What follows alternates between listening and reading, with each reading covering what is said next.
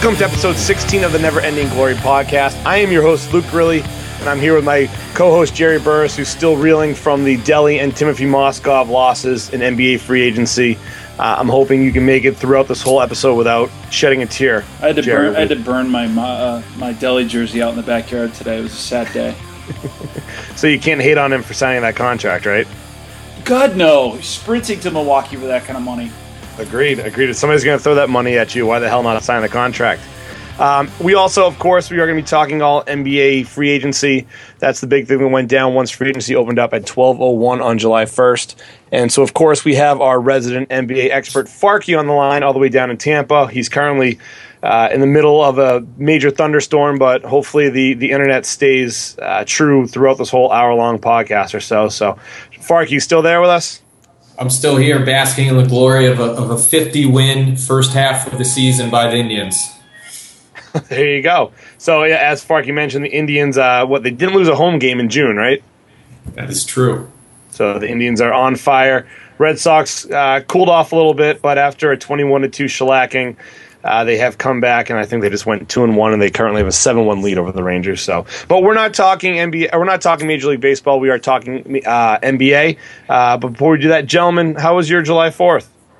It was good. It was a little bit low key this year. Uh, I've realized the best thing to do is to go to a mall parking lot and uh, just people watch before the fireworks take off, uh, start going off about an hour and a half early, um, just to see the terrible uh, lifestyle choices these people are making. But there, there's one thing that brings Americans together: it's free fireworks to be watched in a mall parking lot. There's nothing more American than that. Well, the question is how many how many big dog T-shirts did you see in the parking lot? Not a lot of big dog, but I did see several uh, unique choices of where American flags could be printed onto for uh, clothing. Um, I, I haven't been shopping in a Walmart's um, apparel section in a while, but it looks like they're doing big things there. I might have to check that out next year. my biggest pet peeve with fireworks and and they piss me off is hey i'm going to drive an hour in traffic somewhere just to sit for 30 minutes while friggin lights go off in the middle of this of the sky the dark sky for about 30 minutes and then i'm going to spend an hour again in traffic getting home fireworks uh, they piss me off i I'm hate not them i hate them Yeah, I'm not a big fireworks guy. I I think it's a little overrated. I love them off of Fourth of July stuff, like going to a ball game and then they have them afterwards or something like that. That's cool. But Sure. the whole going somewhere to see it, it's it's a little played. It's cool to see somebody's first fireworks. You know, you're bringing like a, a little kid, but just stay in your, your own house and try to blow up your own backyard. I think if you really want to get into the fireworks biz, drop a grand. You know, they're two for one at any mom and pop's shop in Ohio. Just go get your own and uh, go to town with those Roman uh, Roman candles. I mean, we did terrible, terrible things as kids with fireworks in our neighborhood. I don't know what it was like in preppy New England, but um, we we basically use fireworks the way uh, kids use Tinker toys when they're in kindergarten. well we, we definitely never pulled a jason pierre paul but um, you know who almost did you hear who almost did this weekend No, Swaggy P. Nick Young for the Lakers obviously didn't learn from uh, Jason Pierre-Paul's mistakes and was, I guess, moments away from blowing his hand off, um, which which definitely would have killed any chances of anybody signing him or him getting back together with Iggy Azalea. that But, would have been uh, funny. But uh, yeah, so I, whatever. I mean, fireworks they don't they don't do it for me. They piss me off. If I'm sitting on a balcony somewhere and I don't have to go anywhere and I can watch them, sure, whatever. But I'd rather drink. But um, speaking of fireworks, what a great transition, Luke. Kevin Durant signing a two-year, fifty-four million dollar contract with a player opt-out in 2017 with the Golden State Warriors, who just beat his ass in the Western Conference Finals. Uh, we have not seen a bitch move like this since the days of LeBron James in the decision, uh, and we'll go into that into more detail on whether or not I felt that it was uh, as bad as the, the decision. But um, it can't be as bad as the decision, but go ahead. well, right, right. Um, but it, it, it's just the it's the played out idea that if you can't beat them, beat them, join them. Right. And and nowadays the NBA is just turning into that buddy buddy league. And what's the easiest way to get a ring? You know, I don't mind Kevin Durant going to a team that he think that he thinks will give him the better chance to win. But the compete level of you going from the team that just beat you, the team that just won seventy three and nine and took the Cav to a seven game finals and was probably a Draymond Green nut punch away from potentially winning their second straight finals. I, I, hate the idea of him going there and him just forming this super team. Um, it's just it's embarrassing, and you know it's going to make the league not as fun to watch next year. Who, who other than the Spurs, who will be competitive, who can really compete with the Warriors in the West? Park, you remember the days of elementary uh, playground basketball at recess? One team throttled the other team, did you say, we got to repick teams. I'm going to go join their team. You know, no, you go and get the bigger, stronger, upper upper uh, level kid and try to convince him to play for your team. You don't go and try to join the better team. Like this is bullshit. I I don't like the idea of having a super team in the NBA. Like it's not us versus all. It's it, it's bullshit. I just I'm not a big fan of the move. I, I, think it's a bad move for basketball as as a sport, and it definitely is a black eye in the NBA from not just a Cleveland standpoint, but I think as a basketball fan standpoint. the other the other thing you guys failed to mention is that at least for me, being south of the Mason Dixie line, the best part of a Fourth of July weekend is that you are automatically guaranteed to see either Big Johnson T-shirts or Tweety Bird T-shirts. Big Johnson, that was the other one I couldn't think of. I, I had the Big Dog, but Big Johnson's the other one. Right, right. But but back back to Kevin Durant. What do you think about him? The the thing that just I guess saddens me the most about the whole situation, the state of the NBA, is we can we can guarantee that the days of the Celtics, Lakers, Pistons, you know, building teams through the draft and having strong front offices that way, those days are gone that's never going to happen again. So, you know, it's it's literally going to be this way probably for the for the rest of the rest of our lives. People are going to try to pair up or whatever they say, join them if you can't beat them. But um, I, I, I, don't agree with what he did. I, I know there's a lot of people out there like like Greeny that say, oh well, if it was your life, you would do the same thing, make the best decision for you the guy just wants to win a championship. That's all it is, and he doesn't care how he does it. So for me, it's it's really a sellout move. If um, there's one common thread that seems to go through everything with the decision when Kevin Durant leaving, it seems like it's it's international basketball play when these guys all play together because they never played really together in college or anything like that. But they play in the FIBA games, they play in the uh, in the Olympics. They get to talking. It's like who even needs a GM on your on your basketball team? Just let them play together, and they'll figure out their own teams. Well, and that's how basketball is. I mean, we saw we saw David Blatt get fired in the middle of the season, and then Tyronn Lue, who looked lost ninety percent of the time, came in and won a championship. And he didn't win the championship. I mean, LeBron James was the reason why that team won the championship, and just the overall talent of the players. So in the NBA, where it's a star-driven league, you don't really need the GM. You're right. You just need to have that that who's got the best social game. It's like episode yeah. Big it's like an episode of Big Brother, pretty much. It's like who's got the best social game in order to win the championship, and and apparently, you know, Steph Curry and Klay Thompson and Draymond Green, they're the ones who have the best social game because they brought in Kevin Durant. Um, I guess my biggest issue with it is it makes him look like a chump and it makes him look like I don't want to be the guy. I don't want to be the alpha dog on a team because no matter what, he could he will argue, arguably be the best player on the Warriors. It's between him or Steph, depending on how each guy plays night in night out. But he's not. That's not his team. Much like when LeBron James went to Miami, it was Dwyane Wade's team. This is still Steph Curry's team. This is the Warriors are not Kevin Durant's team, even though he could be the best player. Um, if he stayed in Oklahoma City, and I'm, I'm, sure he had a conversation with Russell Westbrook, and, and, Westbrook said, "Listen, I'm not staying. I'm out of here after a year. I'm all set." Uh, if he if he went to Boston, where he pretty much would have been the lead dog there and could have turned around the franchise, um, you would look at him as, "Okay, this is your team, Kevin." I have no problem with him leaving Golden State and trying to go to maybe he just wasn't happy there. I mean, for the first time, he finally hit free agency, the first time in his career, so he can choose where he wants to go. But it just seems like such a sellout bitch move to go to a team that's seventy three and nine. It, it's you know I, I, saw a hilarious tweet uh, the other day where it's like uh, Kevin Durant tries to. Uh, build a time machine in order to go back to play for the dream team. You know, it's like the, the easiest way out. That's the what that's what he was looking for. So uh, it, will be interesting to see how they divide the ball there because Burris, as you mentioned on, in our group text, There's only one basketball.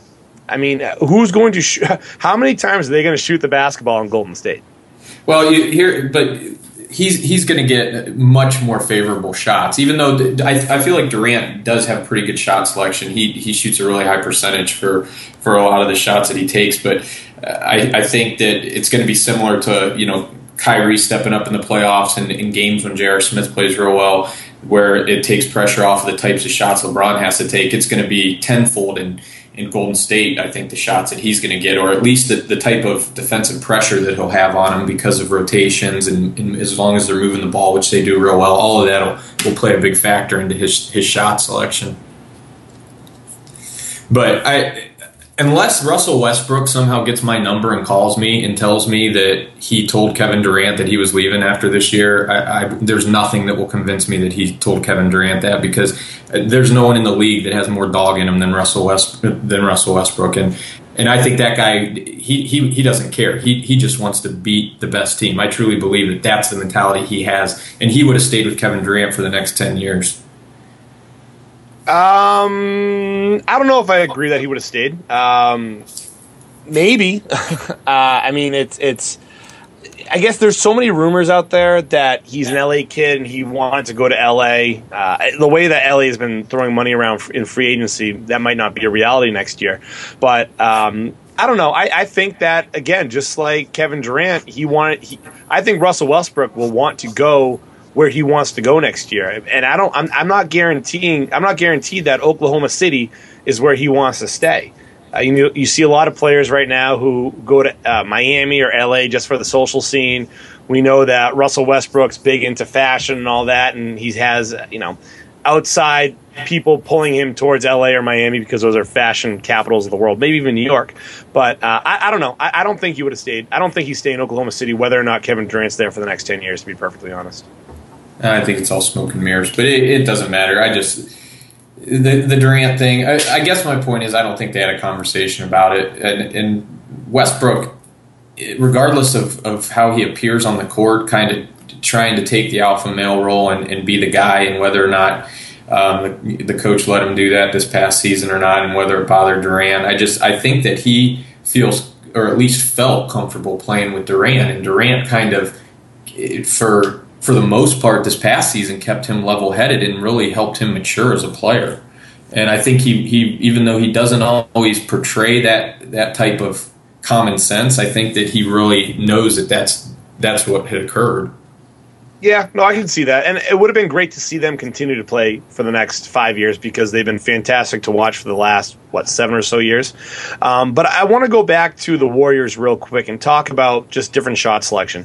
Fark, you mentioned that Durant's going to see you know much more open shots because teams have to worry about Klay Thompson, they have to worry about Steph Curry, Draymond Green. Um, but just looking at the numbers from last year, Kevin Durant put up 19 field goals a game with uh, just over six and a half three pointers a game. You had Steph Curry, who was over 20 field goals a game uh, with 11 plus three pointers a game. Klay Thompson, 17 field goals a game with eight three pointers a game. So, with those three players combined, that's a total of 57 field goals, att- field goals attempted and 36 three pointers attempted.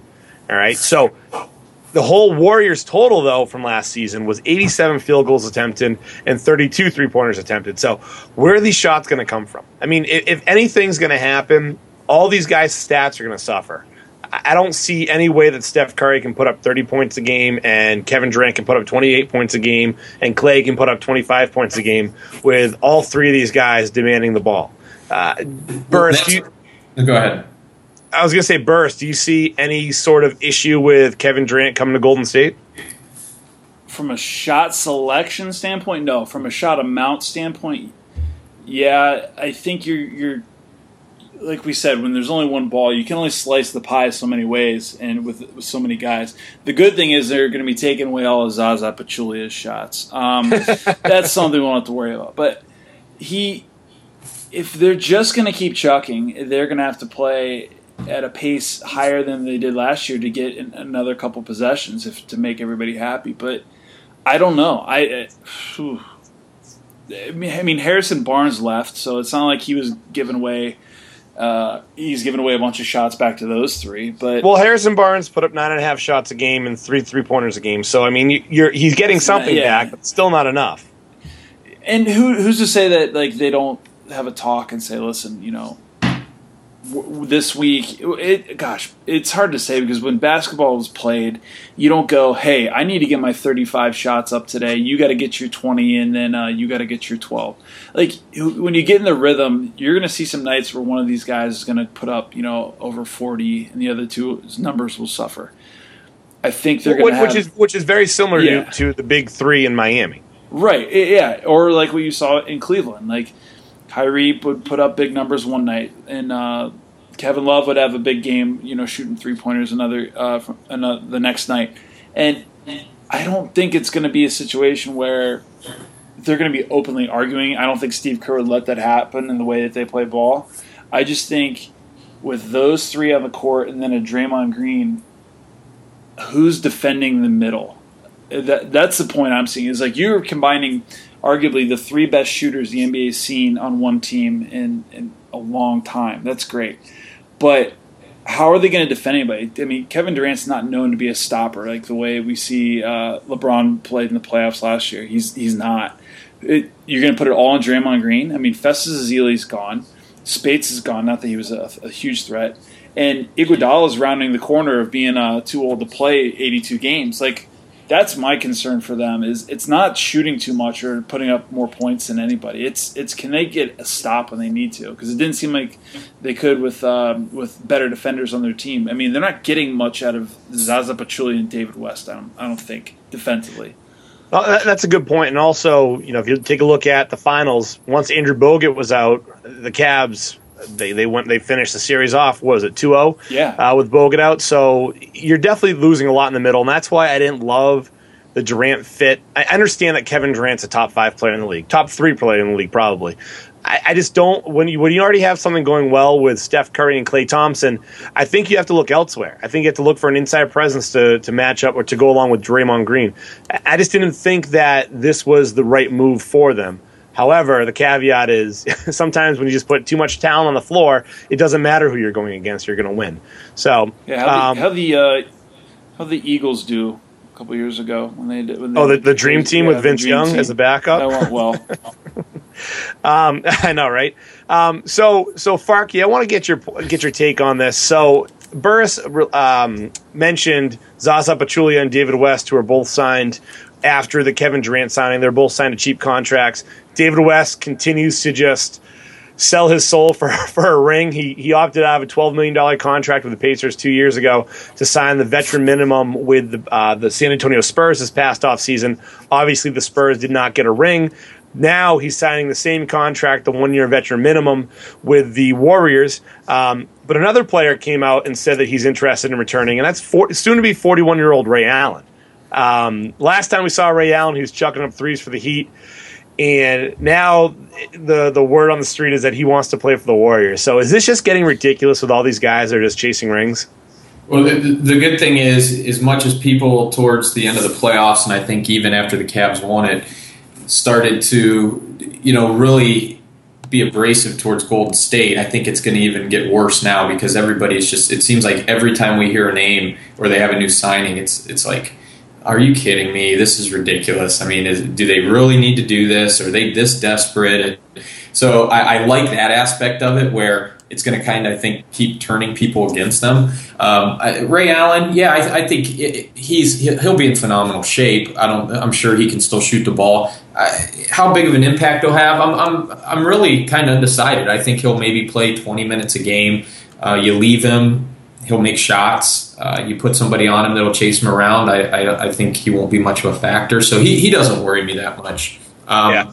Back to Durant though, I first I'd say Durant's actually a really good defender in my opinion. I I, I think if he sits down and D's up, similar to like a LeBron, if as long as he sits down and puts the effort in, he he can play really really well. But with the shots and number of shots I, I think as much as I can't stand Steph Curry and almost hate Steph Curry, I will say I don't think he's stat hungry or obsessed with getting a ton of shots or scoring X amount of points. I don't think he goes out into games thinking like that. So I, I actually think he's okay with taking a little bit of a step back in order to let Durant feel comfortable and continue to, to play in the type of role he's used to and I'm sure wants to be in. I think there's more more of a chance of Curry taking that step back and letting Durant shine a little more than Durant taking a step back, vice versa, in Curry. Because Curry really doesn't force shots. Um, there's plenty of games that they won where he was content with letting other guys make the plays and take shots and facilitating. But when he starts getting going, then yeah, he gets some confidence and he, he wants to you know get on a hot streak. And I, I understand that. But overall, I, I really think that that he's willing to make this work because I think he's embarrassed that they lost that that series. No, I, I, definitely. I think any everything we've always seen is Steph Curry is a great teammate. I actually think stats wise, he's gonna he won't be putting up thirty again this year. He'll probably be in the mid twenties. Um, I think it's Draymond Green and Klay Thompson are going to see the, the biggest hit to their stats because, I mean, Draymond was left wide open last season. He hit those threes, so maybe he'll continue to do that. But Klay Thompson's not going to get as many shots as he did before.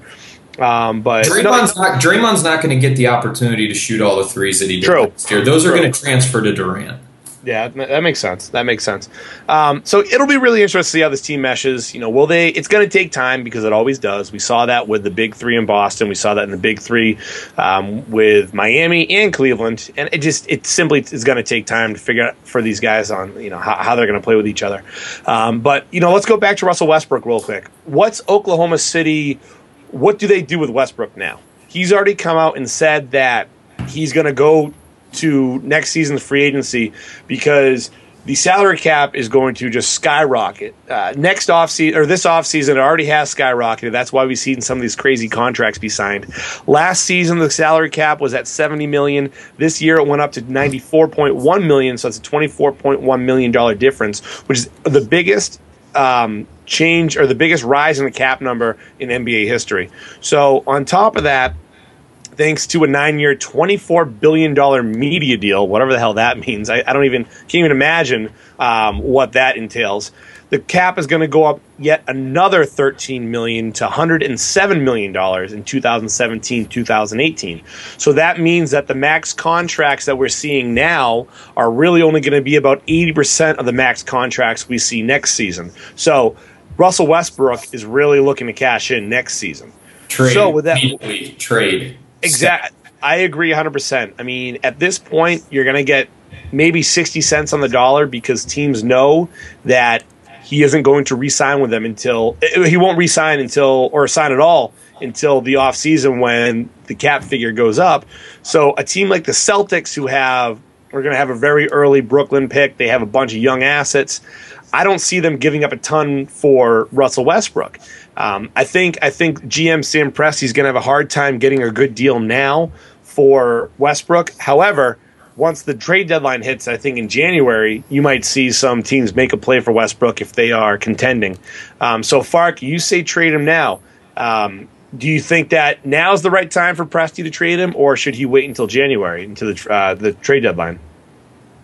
I, I, think I'd let some teams stew on it because I think the closer it gets to the deadline, the more maybe you'll get some some panic in some teams. Uh, Celtics are out, like you said, because they've invested hundreds of thousands of dollars on their talent scouts to spend all kinds of months over in Europe. um, Scout, scouting the uh, scouting the, the beach chair sales. Yeah, so they're we, we know where their where their focus is. So Celtics are out, um, but yeah, I I think you have to trade him, and it's a total rebuild. It's it's got to be. And but but I like your point. I don't think they can do it right now. I, I, wouldn't do it right now. I'd wait and see if people get into a panic as it gets closer to the deadline. That's that's my take on it. I say First, trade too. Go, say I, trade? I, say trade. Uh, I wouldn't even wait around and uh, and start the season. I would try to do it now. I, somebody's going to be looking to do something, and they might even actually do something stupid. Um, I don't have a team to say that to send them to, but you might see somebody move, um, somebody that they wouldn't think about moving. Um, but it's Russ Westbrook. I mean, he's a top five player. You gotta, you gotta, you know, look at your roster and go, man, is there a chance we could get him? What makes you think anybody would do something stupid? There's been no stupid moves made yet.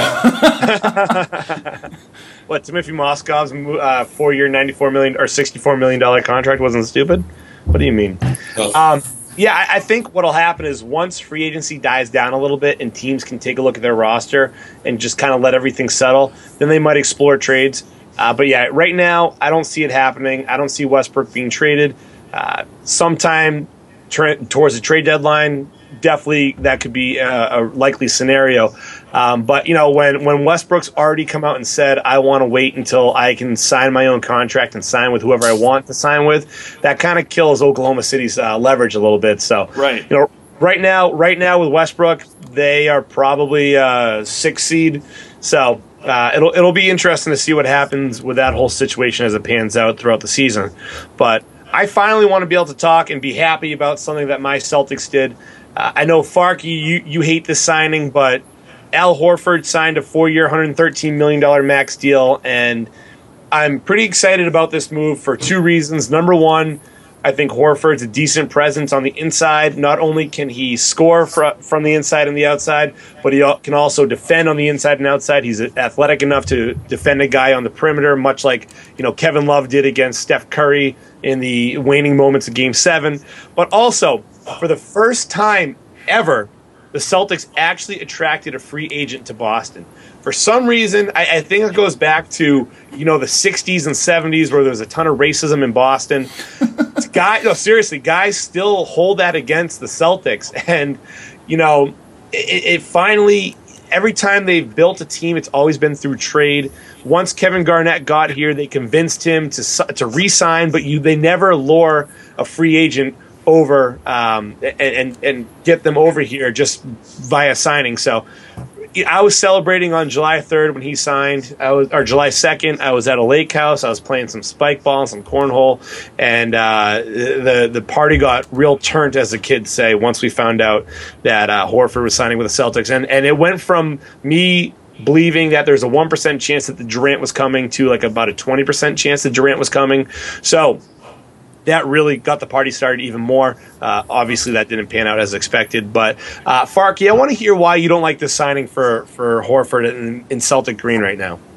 I, I, don't I don't hate Horford. I I actually before a couple years ago he was a guy that I would love to have on the Caps. Um, think I I think uh, my my opinion of him is a little muddied after the last two years because especially two years ago it just seemed like the, the Hawks were that gnat in the playoffs that everybody would kind of talk about a little bit that they were going to give a, the Cavs a hard time. But um, and then he didn't he didn't really play that well especially this year against the Cavs. So um, I, I, lost a little bit of the impression I had of him. I, do I think he'll be a good impact player? Yeah. Do I think he's he plays hard? You're always going to get you're always going to get a strong effort from him. Yes, he keeps his mouth shut for the most part, doesn't act like an idiot, but I, I, just I wouldn't have been doing backflips over him like they had signed a Kevin Durant or you know a Russell Westbrook or something like that. But but you guys have a lot of a lot of young talent, a lot of, of good good solid pieces there that I think bringing somebody like this on is is what you had to do. You had to get at least one impactful I guess, all star star signing in the offseason. You were able to do it with Horford. So I, I, wouldn't have, I just wasn't as excited about it as, as you were. I was also at a similar party and had been uh, enjoying myself all day, so maybe I was a little more emotional about it. you were playing you were playing spike ball over the news of Al Horford being signed. I was playing spike ball before Al Horford signed, and then oh. I had a, I had a little bit more, uh, little more pop to my spike, if I may, because I was so excited after the signing. Spiking like you're a Florida Gator fan. All right, great. Al Horford doesn't doesn't let's say get me wet. Um, I I I'm sorry. I've, I've been not an Al Horford fan pretty much his entire career, and I can't quantify that into a statistic. Um, I just don't like him because he's connected to Joakim Noah um, and their boys, and I just I don't know what this is going to do other than he's a good locker room guy. It, and that's something the Boston Celtics did need was a veteran presence to come in and and like you said may attract more people in the uh, either a trade midseason or you know maybe just to corral some of the young guys that they brought in. You know you can't trust these European dudes. You never know what they're capable of.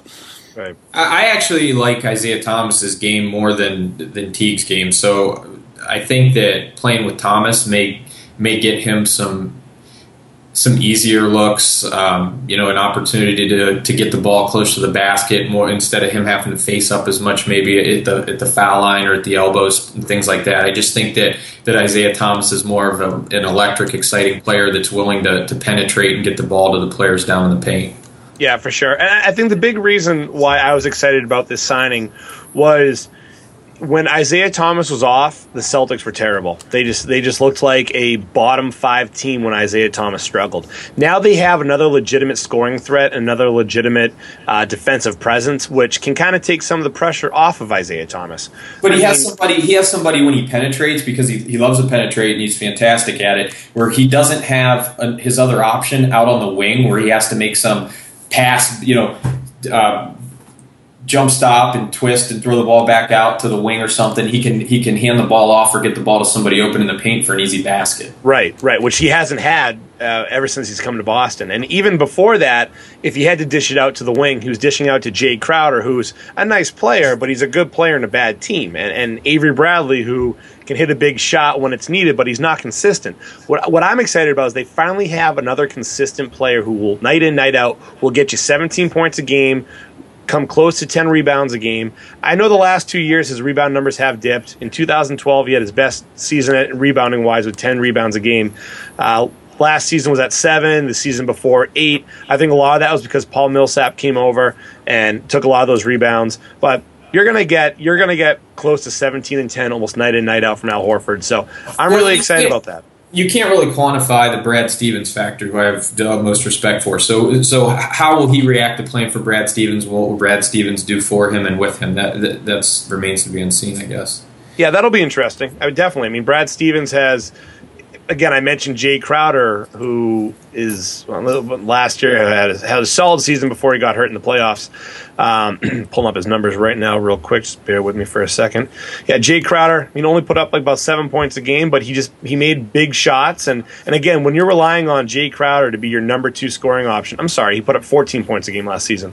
When you when you rely on Jae Crowder being your number two option, you're you're not going to get far in this league, and especially as we saw that the the Celtics were routed by the by the Hawks last season in the opening round of the playoffs. So I think that there's nothing but good things that can come from Horford signing. Again, as I alluded to, the salary cap's going to go up. So while it looks like a ton this year, the Celtics have plenty of money to spend this year, and this the contract won't look half as bad next year. Um, you know, if he struggles a little bit, so th- that's a positive. And, and another another positive uh, that I think that uh, this guy should thank Brad Stevens for is former Celtic Evan Turner signed with Portland for four years, seventy million dollars. Um, Turner was an off the scrap heap guy from Indi- Indiana, and last season again the Celtics need that consistent second score, and sometimes when Isaiah Thomas was struggling, Turner could come in and put up a solid twenty points here and there, but it was not consistent. And Fark, you mentioned earlier that you know, sarcastically, no teams have made a bad move in free agency, but for $17.5 million a year for Evan Turner was a, a bit of an overspend. And um, I, good for you, he's, Portland. He's arguably my least favorite player in the NBA. From, from a talent, a performance, and effort standpoint, I, I was laughing. I don't even know how I saw it or how I came across it, but I, I saw that uh, the Celtics blog, and maybe it's just the Celtics, you know, being a, a, tip of the tip of the hat franchise, but they said that he he created a new identity for the Celtics, a Celtics hustle, and I oh. I, I, just I can't even wrap my head around that. A Celtics hustle, huh? Yeah, I don't know if I agree with that one. but um, another former Ohio State guy, and this is the last guy I'm going to mention about the Celtics before we move on to the Cavs free agency moves. Another former Ohio State guy is Jared Sullinger, who's been tweeting some interesting stuff the past few days, uh, mostly you know being very cryptic with his emoji game, saying that a change is coming, and then uh, tweeting out emojis with zipped lips. And the best part about that is all of the Celtics fans who are retweeting him, calling him a fat ass, telling him, "Oh, we don't want to see you, get out of here, Tubby," all that stuff. Um, and he's he's now been favoriting all those tweets, so he, he's pulling the whole haters make me famous type of, of mentality right now. Um, but I, I'm expecting a team to wildly overpay him And Sullinger was talented. He just he can't keep his weight in control, and his his conditioning has always sucked. He's also And the I- wrong height. He's like what six seven. Like he's not. He's an in between player, and it doesn't help that he's like you said a little overweight. Old Jared needs to focus on getting in touch with Ray Allen's dietitian. That's what his offseason should be focused on. Yeah, so uh, I think that within the next 24 hours, we're going to see Jared Sullinger signing with the team. I'm hoping to God that the Celtics don't overpay for him because he's he's a Oliver Miller waiting to happen. He's a guy who's just going to eat himself out of the league, and, and I, I honestly don't understand how a guy can gain so much weight, considering that during a basketball game you're running close to seven miles a game. And it just makes no sense how they can balloon in the season. Off season, I get it, but during the season, it really makes absolutely no sense to me. But transitioning to the Cavs, uh, your your squad, the defending champions. Let's talk about who they lost again in memoriam to the Cavs' career of one Matthew Dellavedova, who signed with the Bucks for four years, thirty eight four point four million dollars. Uh, the Cavs obviously could not fit him under the cap with the LeBron signing waning um, or just waiting to be done. The Kyrie Irving contract as well as the Kevin Love contract. It's a great deal for the Aussie, who will be a backup point guard in Milwaukee. And then, of course, Timothy Mozgov was one of the first signings of free agency. The Lakers, who continue to baffle me, signed him to a four year, $64 million contract. Um, I think that's a wild overpay considering what he did last season. He really didn't play much. I think he'll have a far bigger uh, impact on the Lakers than they did on the Cavs. But if, I mean, you could have got him for less than sixteen million dollars a year. So uh, Farky, I mean, where do the Cavs go from here after losing their backup point guard and just depth in the middle? Well, I'm going to take actually take a step back for a second on my comment earlier and and make the Homer statement and say that the Delly signing was actually the only one that wasn't crazy because I'm so happy that that guy got paid, Right. especially after the Cavs drafted Kay Felder, who I'll be I'll be extremely disappointed if he doesn't become a serviceable backup point guard for for Kyrie this year. So that you know, really, did they does it hurt them to lose Delly? Probably not. If Felder transitions, you know, well to, to the NBA game. But uh, I'm happy for the guy. I mean, he did. He gave it his all. Everybody laughs at him, makes fun of at him. But shoot, his family's set for the rest of his life. So you like to see something good like that happen to a nice guy like him. He's a Cleveland cult hero. Um, he'll be up. The name Delly will be up there with names like like Kosar and and Feller. Hopefully in a good way. Yeah, I mean, and what about Mozgov? Is he just an afterthought? I don't know what the Moz got. Like, I go back when I heard that he got he got signed. I, was, I wasn't shocked. I mean, there's teams that need a, a seven foot presence, but I was thinking back to the parade, and I was thinking back to when they had the uh, the big party out in the park, and they're all up on the stage, and LeBron talking about him. He never smiled once, and maybe that's because he's Russian and it's not their way. But like, You're not. they- You're not allowed to smile. He didn't smile, and like LeBron, like called him a motherfucker. Like he goes, "Man, that's a big motherfucker." Like describing him on ESPN and stuff. Like they had to bleep it out, but they didn't bleep it out on the local channels. He didn't laugh. Nothing. Was he checked out already? Did he already have this thing signed and ready to go? Shocking. As shocking as it would be, I think that he was disappointed he didn't play more in the playoffs, and that to me is shocking. But Well, that's just a mental uh, midget right there. That's seven foot tall because there's no way he could play against the Warriors. But his signing, his signing doesn't fall in line with any of these other big men signings this this offseason. That's what doesn't make any sense. And it, it, it, I guess it's just the Lakers and and you know their thirst to, to to try to fill every need that they think that they need to the point where they're willing to spend whatever. But that that salary is just insane. Well, and yeah, and Farky. I mean, let's look. So you mentioned the, the other big man signing. So we saw Al Jefferson sign for three years, thirty million, which I thought was one of the better signings uh, this so far this free agency period. Um, obviously, Andre Drummond, five years, one hundred thirty million dollars, but he's a whole different whole different guy. Hassan Whiteside, four years, ninety five million dollars. So is, is Whiteside a step above Mozgov? Obviously, from a contract standpoint, he is. Uh, That'll be interesting to see. He Any up. numbers been published yet on on what they're talking, what the Spurs are talking to Gasol about? Gasol got two years, thirty million. Yeah. So, Ugh. so yeah, I'd rather have Gasol two years, thirty million. But again, you know, he's not going to go back to L.A. Um, I think, you know, you saw the, the big thing is so like Zaza Pachulia obviously was like three million dollars for one year. Um, I'm just trying to find the one contract that really I think. Well, so like for example, the, Roy Hibbert was was with the Lakers, and is Roy Hibbert that much different than Mozgov?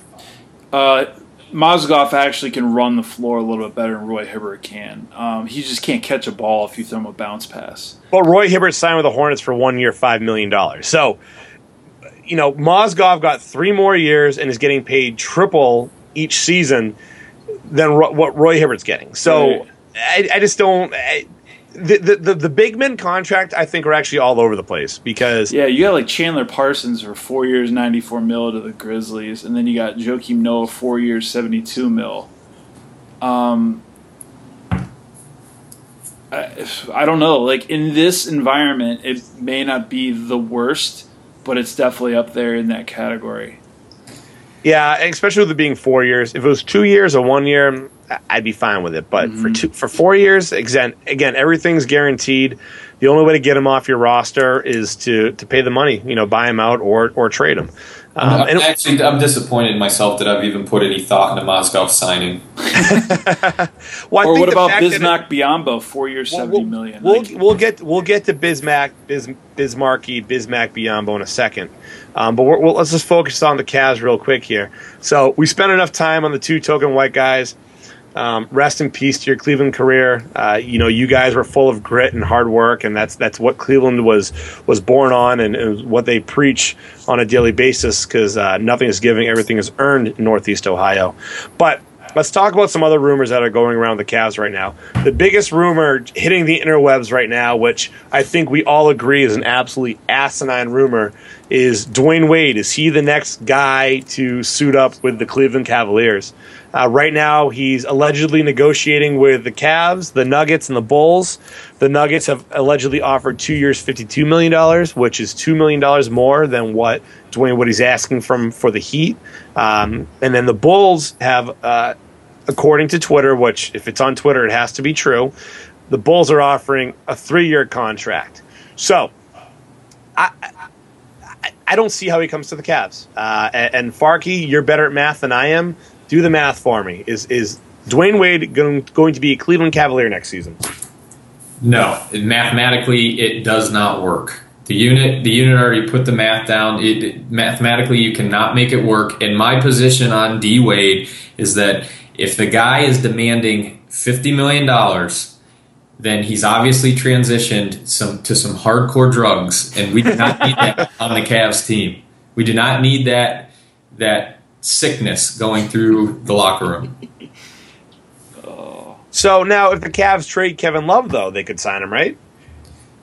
Yeah, I don't think. I don't even think that that, that they're even considering it. I really don't. I, I I'll be the first to admit, going into the playoffs, I was assured and had convinced myself that there was zero chance Kevin Love was going to be on that roster next year. But I just think everybody's feeling so good about the playoffs. I don't think it's going to wear off before next year, and I, I, I really think now that Love's sticking around, I think that their that their main focus is re-signing J.R. Smith.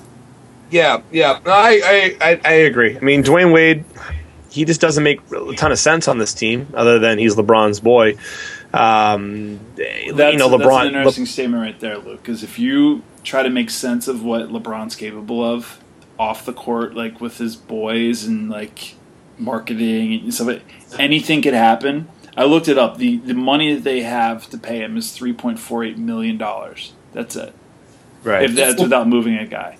And if LeBron is is involved in this, which I I can't believe saying, I, I can't believe I'm saying this, but I do not feel like he's strongly involved in this. Uh, before, when he went to to the Heat and everything, you you started hearing about all these people that were that were leaking these reports that LeBron was here, LeBron was there, these guys met down in Miami, or Wade came up to Akron and worked out with LeBron. You're not hearing any of that stuff. So either they're keeping it super hush hush, which never happens, or he's not involved. And I, I just, I really don't think he's that involved in it. He, he well, they were also just vacationing in Spain together for I don't know a week or so.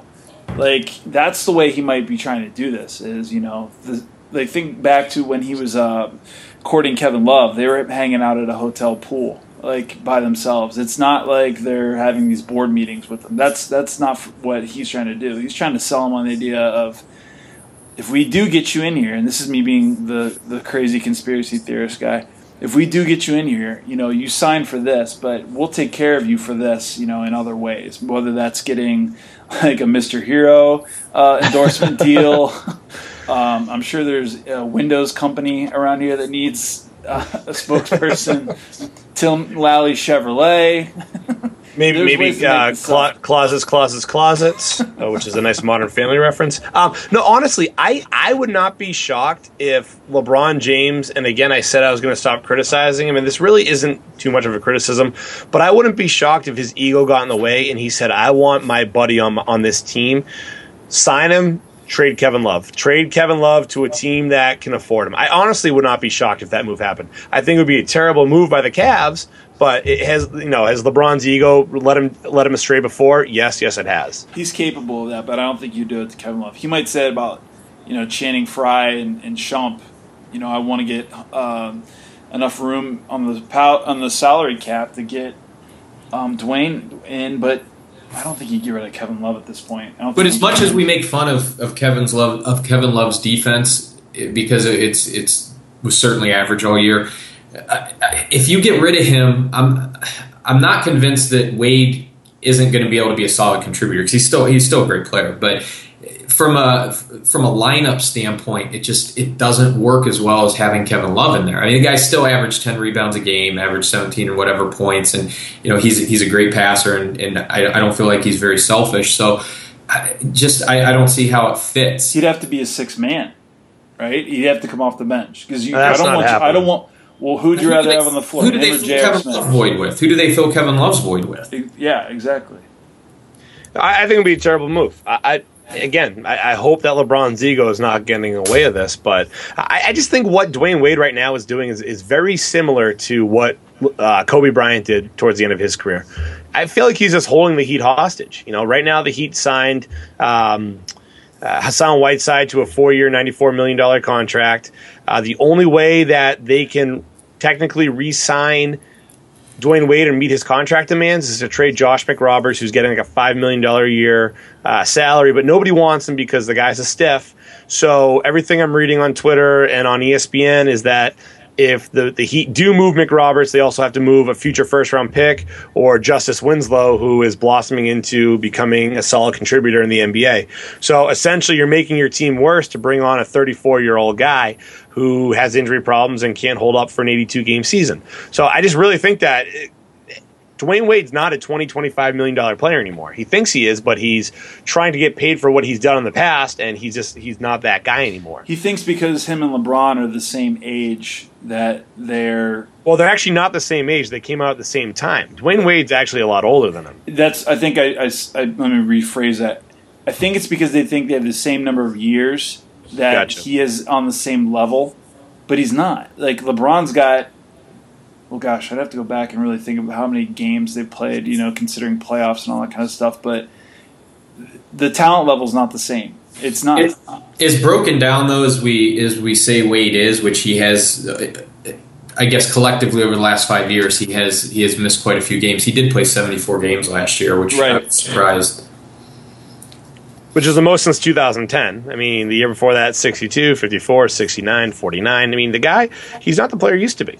And would, he would him and LeBron do a trip at the same time for two weeks off in the middle of the season, where they like you know you go one week, I'll go the next, we'll overlap a week, meet up and go to the spa. What's how does that work? Uh, I'm, I'm not sure what their social con- their social life looks like, um, but I don't know. I mean, Dwyane Wade 34, LeBron 31, going on 32. Um, they're always going to be linked together for a few reasons, and you know obviously they came out at the same time. They're buddies. Are they going to play together again? Uh, I hope not. But you know, I think a big team to keep in mind here is the Chicago Bulls. The Bulls have been, according to Rotoworld, have been contacting teams with cap space about Mike Dunleavy and Jose Calderon, hoping to dump those two guys in order to afford Dwyane Wade. And again, if they're offering a third year, Dwyane Wade's like, this is easy money. I'm going to go back to my my hometown, get paid home thirty, get paid twenty five million dollars a year to home thirty seven. It's a no brainer. So um, a, a, lot to see, a lot, a lot in play here with Dwyane Wade. He's got a few different options. It sounds like. I, I just, I just think that at this point he's really just milking it for all his, all the contracts are worth. And, and God bless him. Do what you can.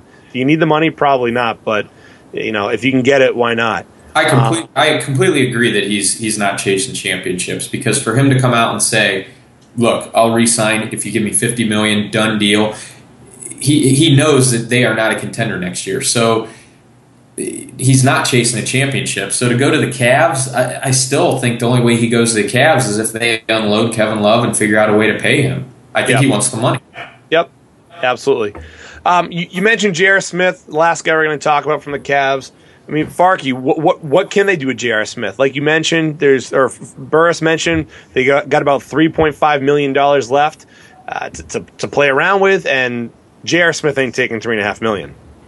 No, somebody. I, I think he's proven over the last couple years that he's capable of of maintaining at least enough sanity to to be to play at a high level, which he wasn't doing in New York. He was getting you know thrown out of games and was a head case, and that's why nobody paid him when he went to the Cavs. But um, I think somebody would pay him now. So the Cavs would. I, I, haven't tried to figure out numbers or think about what they need to do to keep him, but um, they, they need to come up with something that that will at least put them in the ball game with what some of these other teams might offer them. And I, I, could be completely wrong. Other teams could look at it that have smart front offices and say, look, this guy's playing like this because he's playing with LeBron. LeBron's keeping him in check, and he could go off the rails if he goes somewhere else. And that that is probably likely.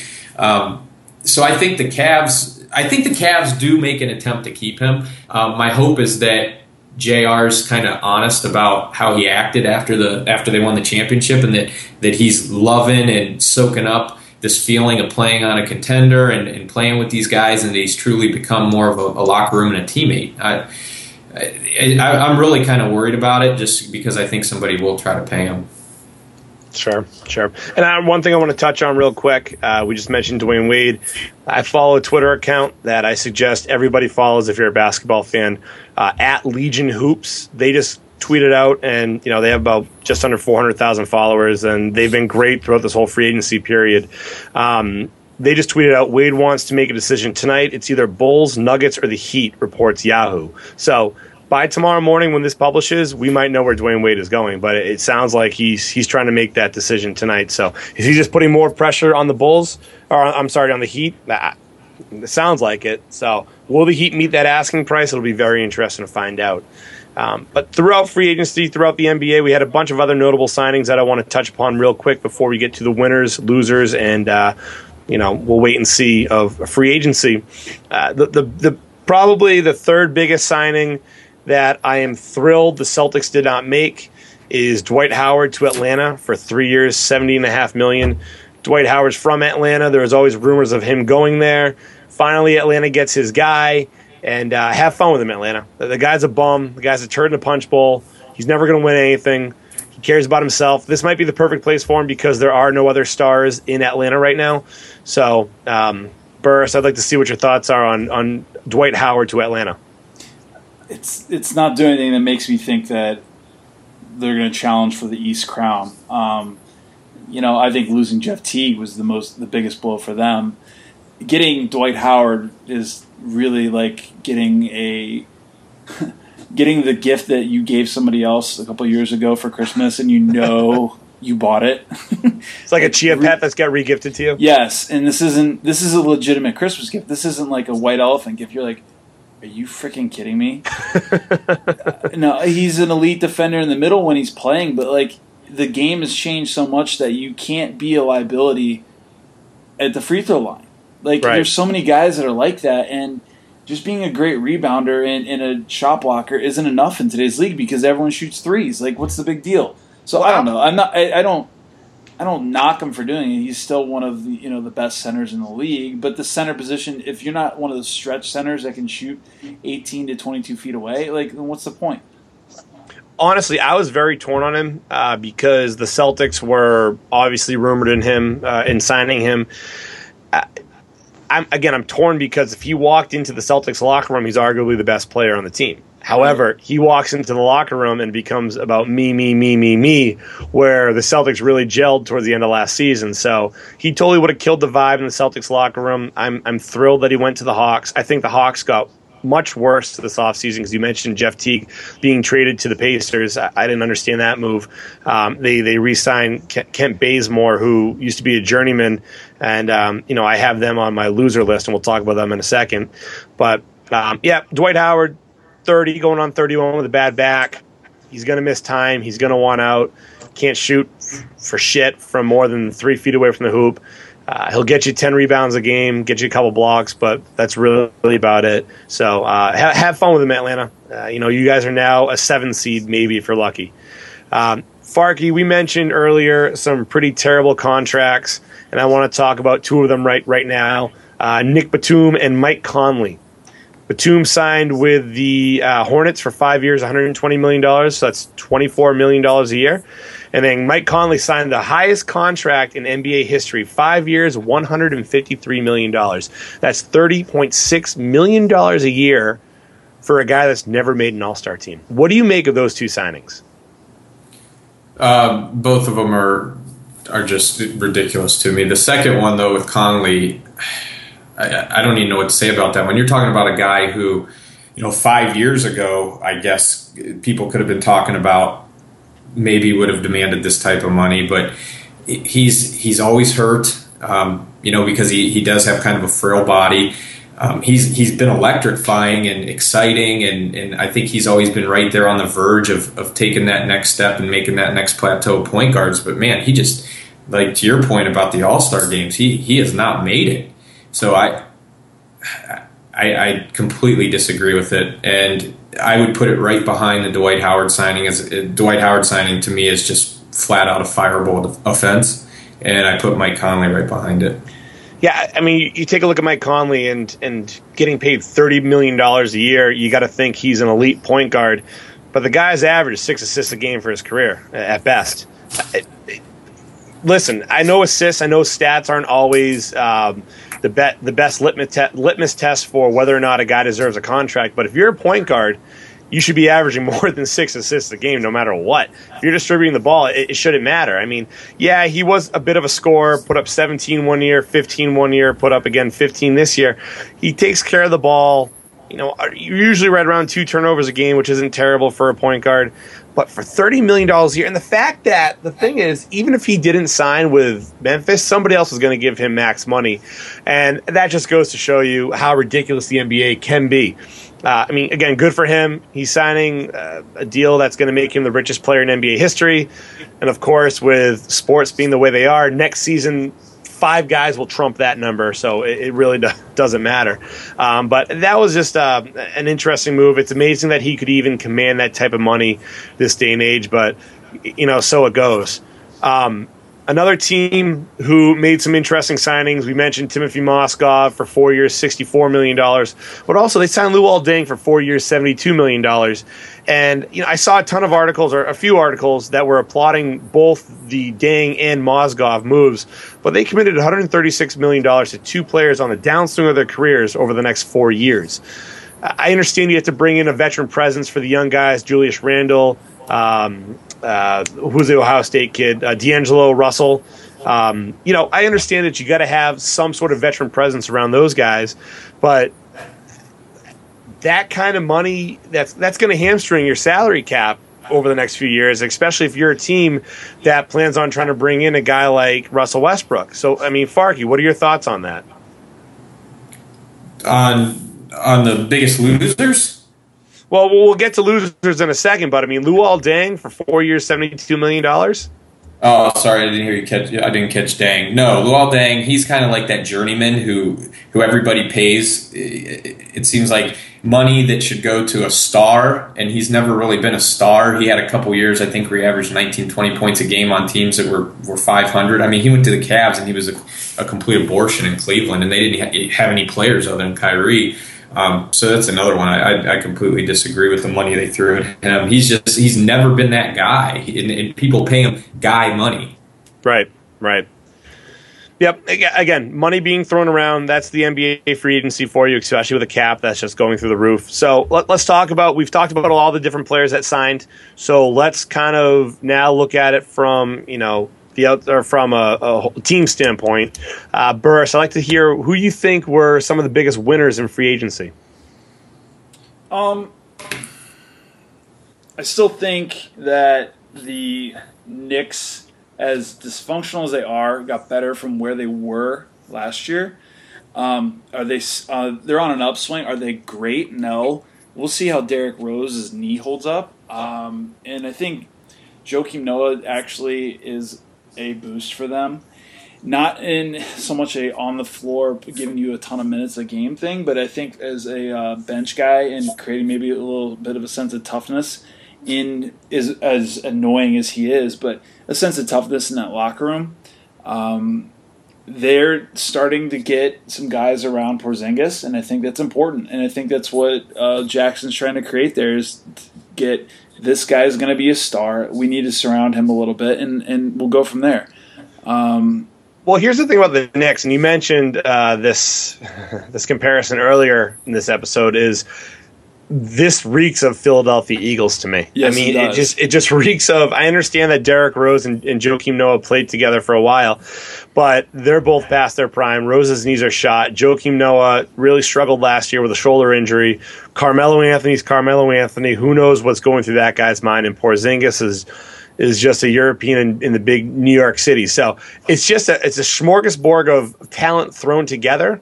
But how's it going to work out? And I think this is Phil Jackson's one last gasp of trying to put together a competitive team. If all goes according to plan, they should be able to, uh, you know, be competitive with the Cavs for the one seed in the East. But it's not going to go well, and They we all know that. they should make the playoffs on paper, right? right. Right, and so th- I, that's the reason I put them as a kind of our. If we had to have a, a ranking of winners, I would put them in the top five, um, but not the first. Obviously, the Golden State Warriors the best, had the best off season so far, um, and then I like what the Pacers did getting Teague. Um, and Al Jefferson uh, was a cheap deal for them, so I think that was another good one and good pickup. Now, Farky, wh- why did Al Jefferson sign a three-year, thirty million dollar contract? I feel like he's worth far more than that. I know he's getting older. I know he's been injury prone. I know he's more of a, you know, lumbering player. But I feel like three. Uh, he had to have taken some sort of discount for whatever reason to go to the Pacers, right? Well, he, I, I had the Pacers in my group of winners, so I, I think maybe he's somebody that that saw an opportunity. I mean, he's 31. True. He, he's transitioning to the the latter part of his career, the second half of his career. Um, he's never put up gaudy numbers, so I, I know it sounds crazy to think about it this way, but maybe he's somebody that had some real rationale and thought, "Hey, this is fair money for me, and I'm going to a team that has a legitimate shot of of winning a lot of games in the East next year." Right. Yeah, I, I agree. They're one of my biggest winners. Not only do they uh, trade for Jeff Teague, also trade for Thaddeus Young, who'll be a, solid starter for them. So they brought in Teague, Young, and Al Jefferson. Uh, Jefferson should either come off the bench or start at center. Uh, so they're going to be a solid team next.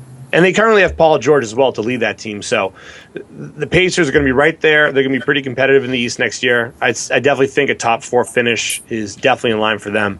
Um, but one of my favorite signings um, and just overall what this team did was the San Antonio Spurs. I know they only signed Pau Gasol for two years, thirty million, but they expect Tim Duncan to announce his retirement, so he can probably bring in Manu Ginobili or re-sign Ginobili, and they're going to get a few solid veterans.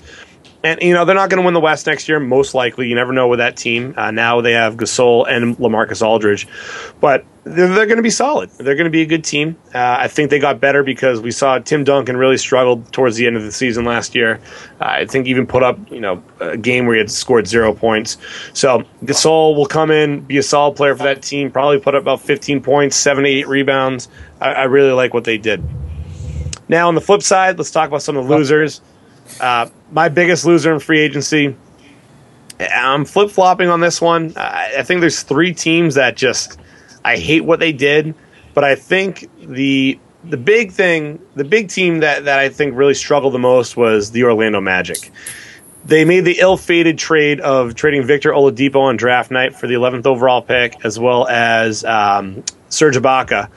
And then what do they do? They pretty much signed Serge Ibaka's clone Bismack Biyombo for four years, seventy million. So I understand that Serge Ibaka has kind of refined his role so he can shoot a little bit more, but in the end, they're both the same player. Uh, so I, I, I, did not like what the Magic did with that. Uh, you know, they they re-signed Evan Fournier to five years, eighty-five million, which wasn't terrible, but just the trade of Oladipo and and signing Biyombo is just maddening in my eyes. Farky, what do you think about that? That one didn't bother me as much. They they didn't make my top four, but uh, they definitely needed to make some moves, and they kind of got iced out in in in the game of anybody that was available. So in that aspect, I, I agree. It was pretty much a a mute off season for them, but uh, they they didn't make my top four. Who made your top four?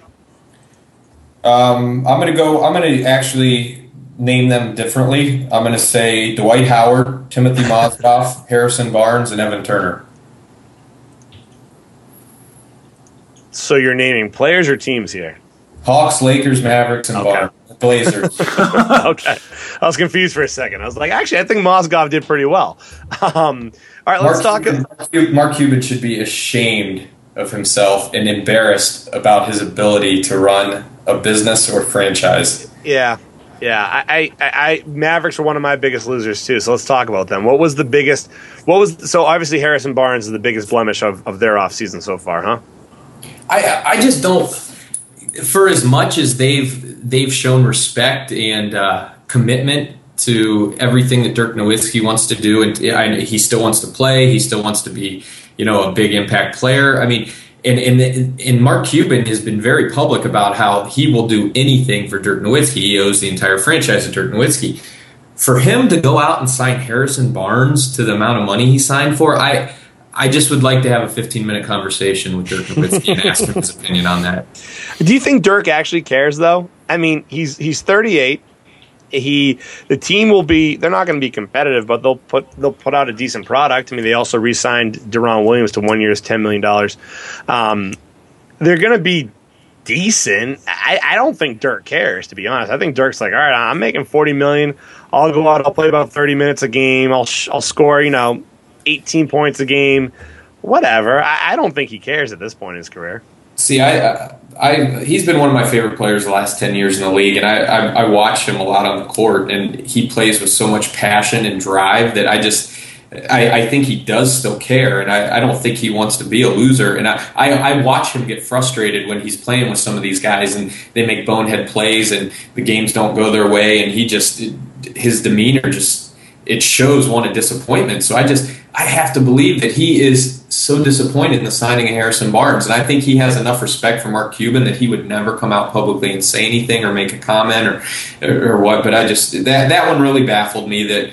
I, I just I can't with good conscience believe that Dirk Nowitzki would have backed any type of, of Harrison Barnes signing. Yeah, like I said, it just sounds like that Mark Cuban. I mean, he, he's the he's always the businessman, uh, as we know if you ever watch Shark Tank.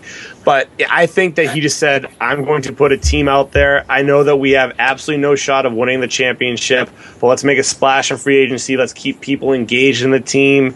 And then maybe eventually we'll be able to turn some of these young players, you know, or they might turn it to something, or might be able to get some sort of assets for them. However, I think what they're really doing is they're putting themselves in NBA purgatory, which is not a good place to be because a team like the Milwaukee Bucks, or you know, even the Celtics without the big three back in Paul Pierce's early days. They're just going to be a meddling team, and, and the Pacers. They're going to be a meddling team that is might make the playoffs one year, might not make the playoffs the next year, but they're never going to be bad enough to get a top three pick.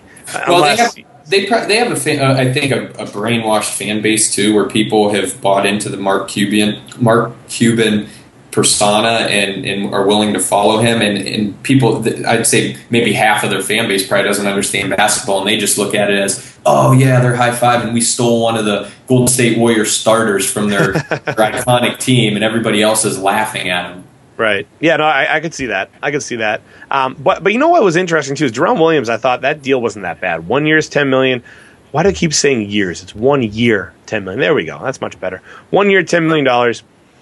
I understand he's been broken down a little bit. Only played 65 games this year, 68 last year, 64 the year before. But for one year, it's not a bad move. He's a talented, experienced point guard. Um, and remember too, they traded for Andrew Bogut after the the Thunder signed Durant. So Bogut's not great, but that's not a terrible signing. He'll probably be the starting center for them. So, not the best off season. They'll be competitive. They might make the playoffs. They're not going to be great. Um, I think the reason I, I think the reason I don't like it so much is because we kind of predetermined it back in, even in the playoffs when we were we were chatting on here about Harrison Barnes, and we all kind of just decided, okay, we're going to wait and see who signs Harrison Barnes, and we're all going to agree that that team was one of the worst off-season teams in, the, yes. in free agency. Yes. Yeah, because we saw Harrison Barnes just shit down his leg towards the end of that that NBA Finals, and he was just absolutely brutal. Um, I just again following uh, Legion hoops. Um, this is what's ridiculous about the NBA. Uh, Festus Ezeli met with the Blazers tonight. He's seeking a deal in the seventy million dollar range. What?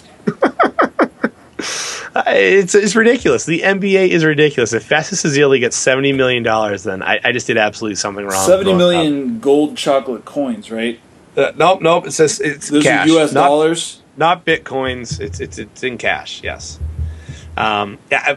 Hey, NBA free agency. That's this is this is the best free agency uh, in all four major sports.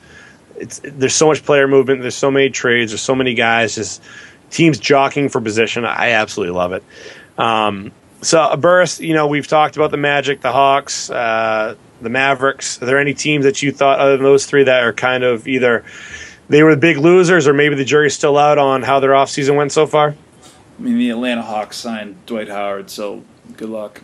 How about Kent Bazemore, four years, seventy million dollars? That's another outrageous Oh. contract. God, it's like the guy had a few good weeks and he turned into a seventy million dollar gon- contract. Good for you. I, I mean, good for him. That, that's amazing. It's just it's, it's ridiculous. But the team's got to spend the money. They got to get to the floor, the salary cap floor. So I, I guess mean, they or oh, go ahead. Sorry. well pay pay for what you know. I guess instead of the unknown. I mean, maybe that's the only that's the only rationale I can come up with. I just keep looking at my list of my four biggest losers, and I, I, I, I, I look at the Lakers, and I keep thinking to myself, Mozgov, sixty-four million, 15 points in the in the playoffs, and, it, and, and Dwight Howard is such a bad person and teammate that with Mozgov making sixty-four million and scoring fifteen points in the playoffs. I, I still can't get myself to believe that he's a worse sign than Dwight Howard. For me, it was automatic. Whatever team signed Dwight Howard was the worst team in the offseason. Uh, there you have it. Um, There's a lot of shock and dismay on the Never Ending Glory podcast at some of these numbers.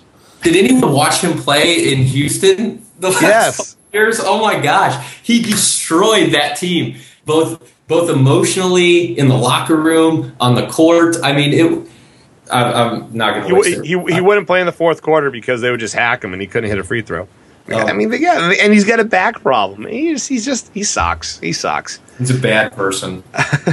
Um, I, I do want to say, and, and the jury's still out on my Celtics. Again, I love the Horford move, um, but after Danny's abortion of a of a draft where they brought in every Euro known to man, um, I, I I don't. They need to make one more move. I, I don't know. I don't want to say that they were better than they were last year. I think they're as good as they were last year. They need to make one more move. What move is available that makes sense and won't hamstring them for next year's offseason where there's going to be a lot more huge free agents? I'm not sure. But I, you know, I'd like to see the Celtics bring in, you know, a three point shooter. They, could use a JJ Redick type player. They just don't have that right now. Um, we'll see if they can pull off any moves. Um, but you know, the Cavs. Let, let's see if the Cavs can make some moves. They got to get creative. Whether that's LeBron James taking less money this year for the opt out next year and then signing that huge contract, I'm not sure. I'd really like to see what they do with J.R. Smith. I thought he was just a, such a huge part to the team and his performance, not only in the NBA Finals but during the celebration and the Cavs parade, will just go down as legendary fodder uh, in Cleveland lore. So NBA free agency, you got to love it. Uh, follow us on Twitter at Glory Podcast, where we'll continue to try to keep everybody up to date on all the latest big signings in the NBA, as well as what's going on with our Celtics and our Cavs. Um, follow us on Facebook at Never Ending Glory Podcast. And of course, send us emails at negpodcast at gmail.com. And feel free to sub- subscribe and download our wonderful educational podcast on iTunes. And of course, you can find us on SoundCloud. Um, any closing remarks, Jason? Hurry up and run to NBA.com and get your Dwight Howard Hawks jersey before next year because you probably won't be wearing one. I can't wait to buy the Hawks jersey at Champ Sports Outlet next year. Uh, Burris, your thoughts? I'm gonna go see if I can get some of this uh, Kent Bazemore money for myself. So, you have a nice night. You too, Jarrett. Farky, Jarrett, thank you very much. We are the Never Ending Glory podcast. We'll talk to you guys soon.